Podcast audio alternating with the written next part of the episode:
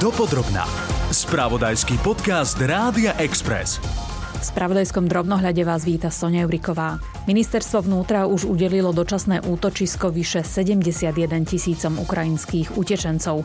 Celkovo k nám ušlo pred vojnou na Ukrajine viac než 360 tisíc ľudí. Prevládajú medzi nimi ženy, zhruba tretinu tvoria deti. Pokiaľ ide o prácu pre ukrajinské utečenky a utečencov, rezort práce sa minulý týždeň na svojom webe popíšil tým, že k polovici apríla zamestnanosť stúpla o polovicu, ale v celkových číslach to znamená, že zamestnanie si našlo ani nie 5000 Ukrajiniek a Ukrajincov.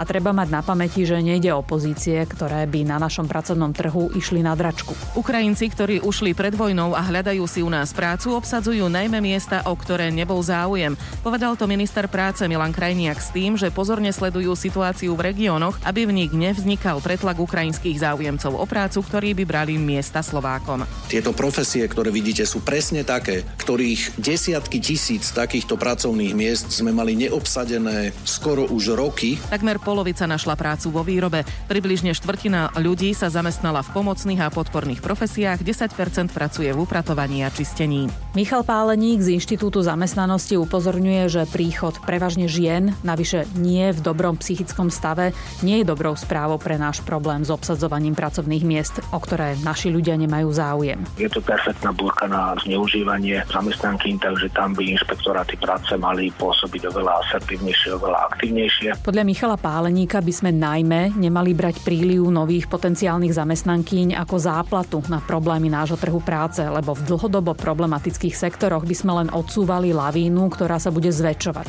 A nejde len o nedostatok zdravotných sestier či otázku školstva. Ako dobre teda vedia inšpektoráty práce identifikovať problémy neférovej odmeny za prácu a zlých pracovných podmienok. A to najmä v profesiách, v ktorých prevládajú ženy, alebo ide o nízko kvalifikovanú prácu, ako napríklad pásová výroba, text textilná výroba alebo poľnohospodárstvo. Pozrime sa na toto podrobne.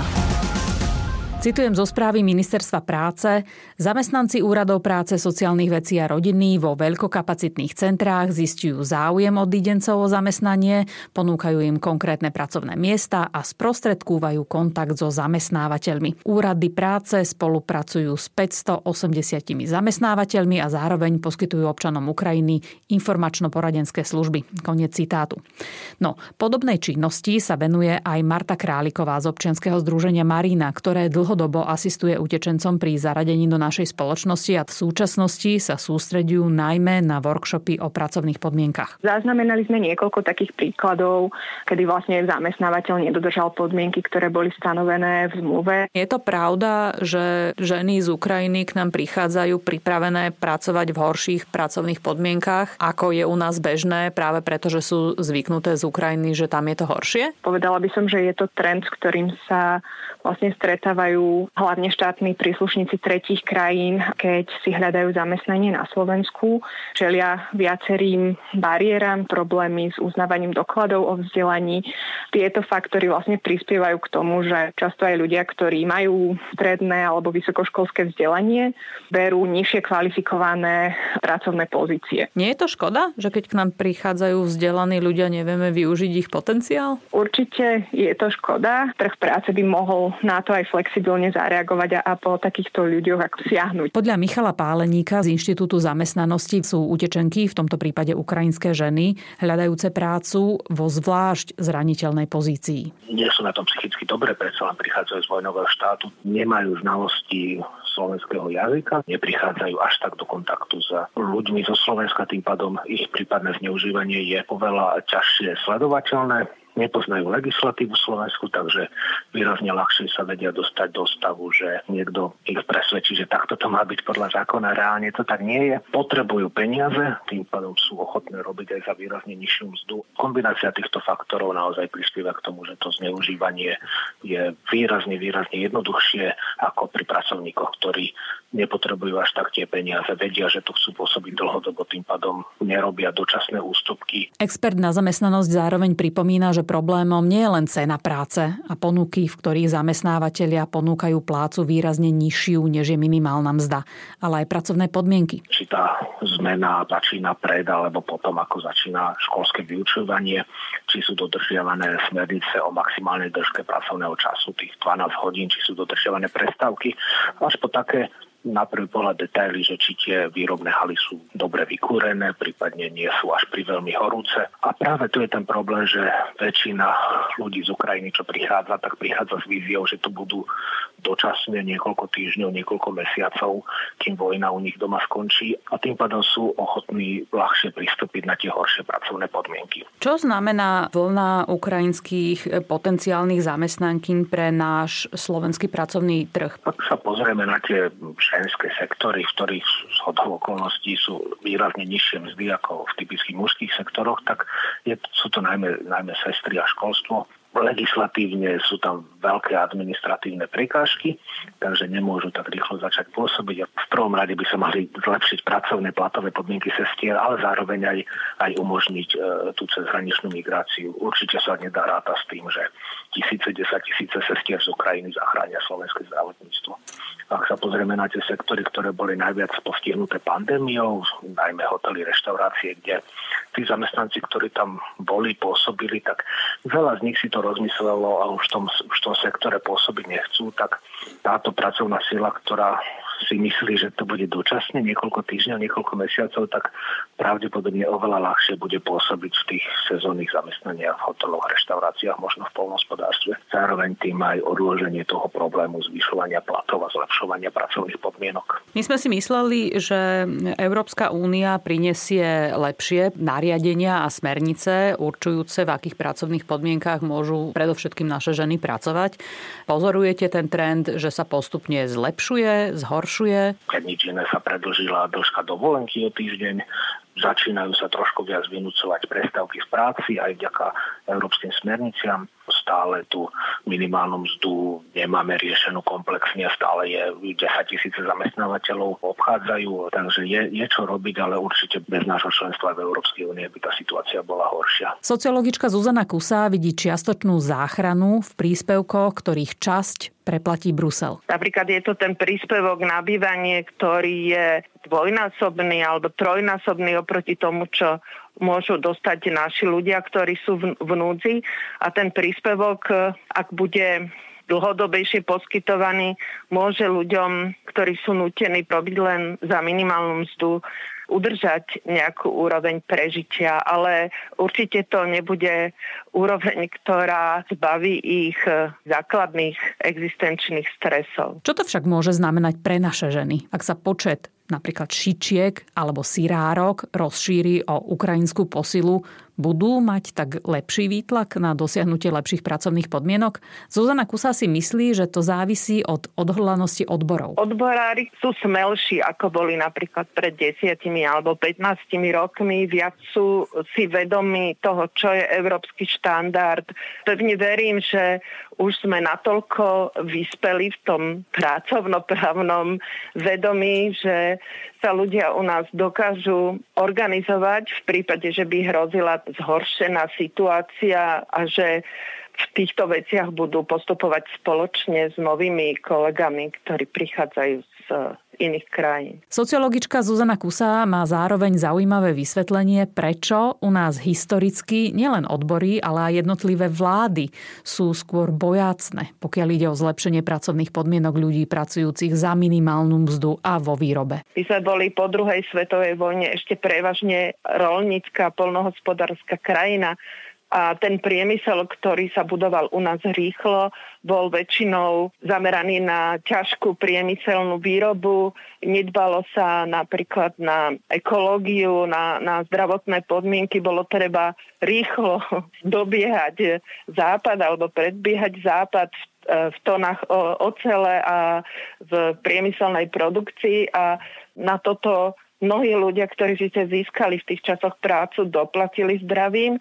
No a dlhý čas od roku 90 takmer až do roku 2000 nezamestnanosť prekračovala 10% a mali sme roky na prelome tisíc ročí, keď nezamestnanosť na Slovensku bola až 20%. A krajina, ktorá zažila takúto vysokú mieru nezamestnanosti po dlhý čas, je poznačená nejakou úzkosťou. O kapitále hovorí, hovorila ako o plachej srnke a netreba veľmi tlačiť na tých, čo vytvárajú pracovné príležitosti, aby sme ich nevylakali a nešli do krajín, kde sú ľudia menej nároční. Čiže je tu snaha netlačiť na nich ako by vlastne ľudia, ktorí pracujú v zlých pracovných e, podmienkach, potrebovali. Michal Páleník vidí východisko pre zlepšenie situácie jednak vo väčšej akčnosti tak ministerstva práce, ale aj odborových združení a predovšetkým inšpektorátov práce, ktoré vraj u nás majú dlhodobo čo doháňať. Sa aj pozrieme na to dodržiavanie minimálnej mzdy, tak už v roku 2018-2019 sme tu mali 10 tisíc zamestnancov, zamestnanky, ktorí robili za, za 100-200 eur mesačne. Inšpektoráty práce toto jednoznačné zneužívanie legislatívy nevideli. Prvým krokom k zlepšeniu situácie alebo zníženiu rizika reálneho zdierania je podľa páleníka mať dostatok informácií už na hraniciach. A je pravda, že nielen mimovládne organizácie, ktoré tam poskytujú pomoc, ale aj štát pripravil rôzne informačné letáky. Ministerstvo vnútra napríklad varuje pred obchodovaním s ľuďmi a odkazuje na telefonický kontakt Národnej linky pomoci obeti obchodovania s ľuďmi. Pre mňa prekvapivo Ministerstvo práce na svojich webových stránkach zverejní zverejnilo na túto tému práve leták prevzatý z ministerstva vnútra a informácie týkajúce sa pomoci ukrajinským občanom ani údaje týkajúce sa zamestnávania ukrajinských občanov sa vôbec nedostali na hlavnú stránku webu ministerstva.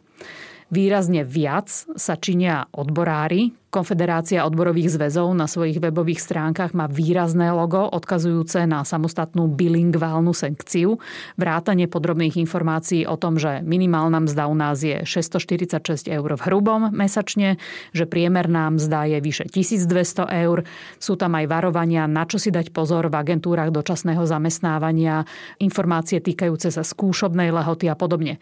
Národný inšpektorát práce na svojom webe takúto špeciálnu rubriku, kde by sa mohli Ukrajinci a Ukrajinky informovať, nemá. Podľa hovorcu Národného inšpektorátu práce Ladislava Kerekeša nezaháľajú. Inštitúcia registruje podnety týkajúce sa férového zamestnávania ukrajinských utečencov a utečeniek. Na Národný inšpektorát práce aj na jednotlivé krajské inšpektoráty práce sa už od začiatku tej mimoriadnej situácie vyvolanej krízou na Ukrajine obracajú so žiadosťou predovšetkým o poradenstvo zamestnávateľia, ale aj samotní Ukrajinci. Takisto pripravujeme preklad niektorých materiálov do ukrajinčiny, materiálov, ktoré sú dostupné už v súčasnosti vo viacerých jazykoch, ktoré sa týkajú podmienok legálneho zamestnávania. Tie sme vydali pred eh, viac ako dvomi rokmi v rámci kampane Pracuj legálne, pracuj bezpečne v slovenskom, srbskom, anglickom jazyku a mal by byť čoskoro dostupný inšpektorom práce, ktorí vlastne v rámci svojich aktivít tie letáky potom budú distribuovať medzi zamestnávateľov a zamestnancov. Koľko podnetov týkajúcich sa neférových podmienok pracovných alebo neférového ohodnotenia od uh, ukrajinských utečencov alebo utečeniek registrujete v tejto chvíli? Úplne exaktné číslo číslo povedať neviem, je skôr o jednotlivé prípady. Vyhľadáva inšpektorát práce aktívne tie prípady týkajúce sa férových pracovných podmienok? Inšpektoráty práce vykonávajú inšpekcie priebežne v rámci celého roka. V súčasnom období sme navyše pristúpili aj k zvýšenému monitorovaniu legálneho zamestnávania a takisto prevencie obchodovania s ľuďmi v tejto skupine štátnych príslušníkov tretich krajín. Aj takým spôsobom, že v podstate sme upravili parametre už v súčasnosti prebiehajúcej mimoriadnej úlohy spadá do vašich kompetencií aj kontrola takých tých tzv. vybavovacích firiem? Tu si musíme definovať najprv to, čo rozumieme pod pojmom vybavovacie firmy, ako ste spomenuli, pri zamestnávaní agentúrami dočasného zamestnávania. Aj to sú firmy, ktoré zamestnávajú ľudí a týchto zamestnancov potom prenajímajú ďalším výrobným spoločnosťam a podobne. Avšak potom existujú agentúry na sprostredkovanie zamestnania, a tam e, naša kompetencia nesiaha, tam e, má kompetenciu ústredie práce, sociálnych vecí a rodiny. Koľko takých kontrol sa urobilo? Viete čo, v tejto chvíli vám toto neviem povedať. My sme tú mimoriadnú úlohu naplánovali už od začiatku marca až do konca apríla. Kým tá úloha nie je vyhodnotená, vám neviem povedať úplne presne, že koľko inšpekcií bolo začatých. Doplním, že u nás pôsobí zhruba 300 inšpektorov práce. Dopodrobná. V súvislosti s touto témou som oslovila Ministerstvo práce, sociálnych vecí a rodiny. Rezort do uzávierky neposkytol odpovede na otázky, či nejako rieši férové pracovné podmienky a ohodnotenie, v akých u nás pracujú ukrajinskí utečenci a utečenky, respektíve odídenci, ako ich ministerstvo pomenúva. Nedostala som ani odpoveď na otázku, či ministerstvo rieši problém rozdielov v platovom ohodnotení našich žien a mužov a ukrajinských pracovníkov a pracovníčok v porovnaní s našimi, alebo či plánuje lepšiu kontrolu pracovných podmienok ľudí, najmä vo výrobe. Keďže vojna na Ukrajine nekončí, témou zamestnávania ľudí utekajúcich pred vojnou na Ukrajine sa budeme venovať aj ďalej. Zaujíma ma aj to, ako šikovne vieme využiť príležitosť a obohatiť náš pracovný trh o kvalifikovaných ľudí v sektoroch, v ktorých to naozaj reálne potrebujeme. Tak teda nájdete si nás aj na budúce. Do počutia sa teší Sonia Juriková. Počúvali ste podcast Dopodrobna, ktorý pre vás pripravil spravodajský tým Rádia Express. Ďalšie epizódy nájdete na Podmaze a vo všetkých podcastových aplikáciách.